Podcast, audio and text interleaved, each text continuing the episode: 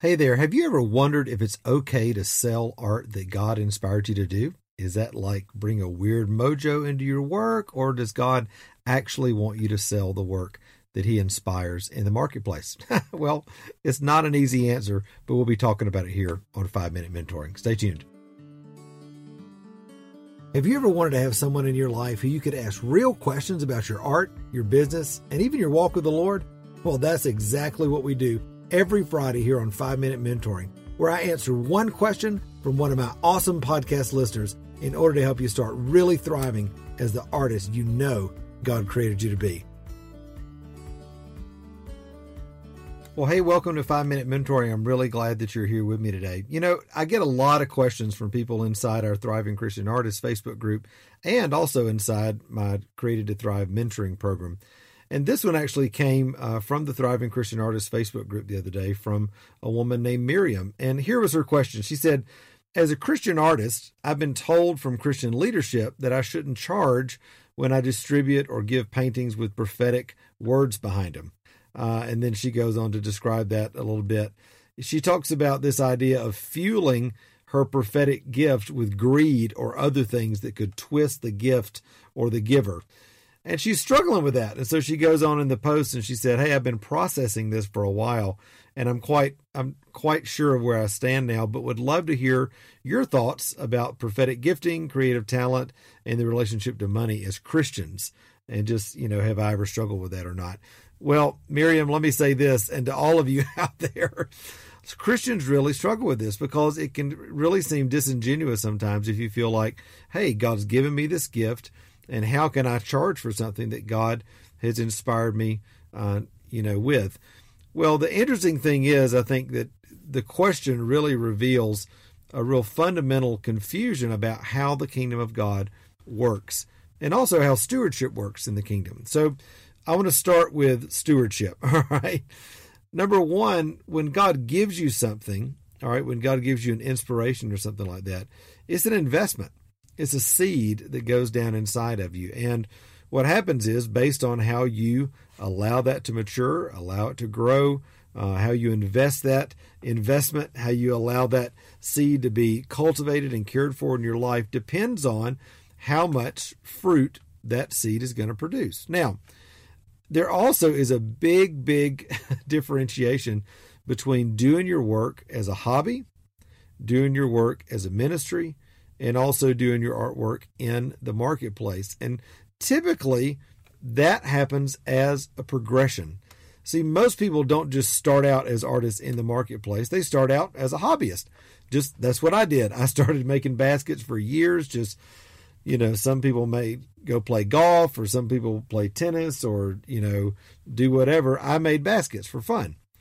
And when I started actually, you know, getting good at it, all of a sudden people started saying, Hey, can I can I buy one of those? Or are those for sale? Or have you thought about doing that show? And I started selling more and more until one you know I guess it was back in 2009 2008 I started really focusing on selling my work. And in 2011 I started selling my work as my full-time vocation. Well that just happened as the Lord opened the door.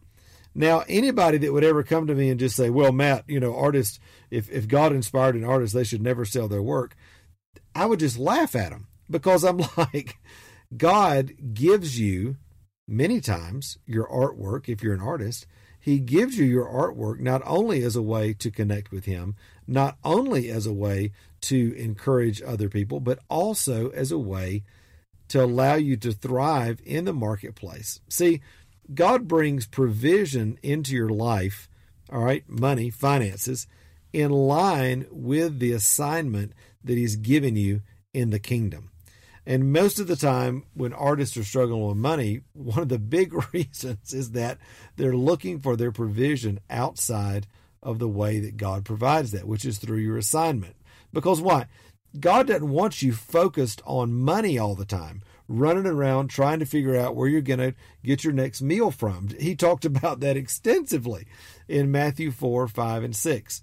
The underlying current of, of kingdom teaching on finances is that God is your provider. And if you connect with Him, He then will bring provision into your life. And I believe that's in line with the assignment that He's given you in the kingdom.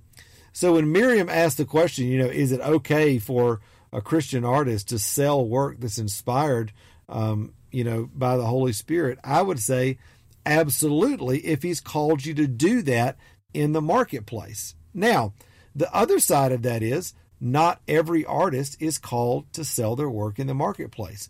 Sometimes God gives you your art as a ministry. It's just something that you love to do, you want to bless other people with. Sometimes you're doing it as a ministry inside the church and outside the church. And sometimes you're doing it as a ministry and as a vocation. For example, I know tons of artists who are painters, for example, who sell their work in galleries and do commissioned work and are thriving in that realm.